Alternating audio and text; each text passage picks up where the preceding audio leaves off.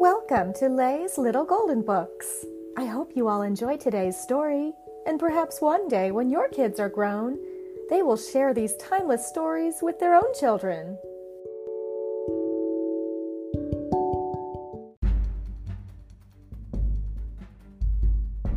Marvel, The Courageous Captain America, adapted by Billy Wrecks, based on the Marvel comic book series Captain America, a little golden book. America has always been the land of opportunity. People come to America from all over the world for the freedom to make their dreams come true.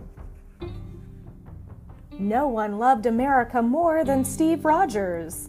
But who would believe this average young man was really Captain America? In times of trouble, Captain America was ready to face any challenge. Captain America was a hero whose amazing deeds and adventures were known to everyone.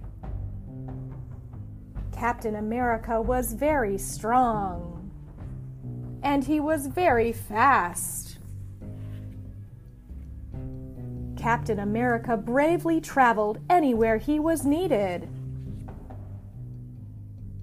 Captain America used an unbreakable shield that could knock over any foe. But Steve Rogers had not always been so fit. In fact, he had once been weak and sickly. So he agreed to be part of a super secret experiment. Steve was bombarded with powerful Vita rays. The rays gave him fantastic strength and speed, more than anybody had ever possessed.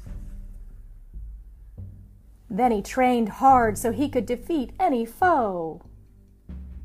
Steve used the unbreakable shield for protection, and his red, white, and blue uniform kept his true identity safe. As Captain America, Steve never stopped fighting for truth and freedom, and he inspired good people everywhere to do the same. The end.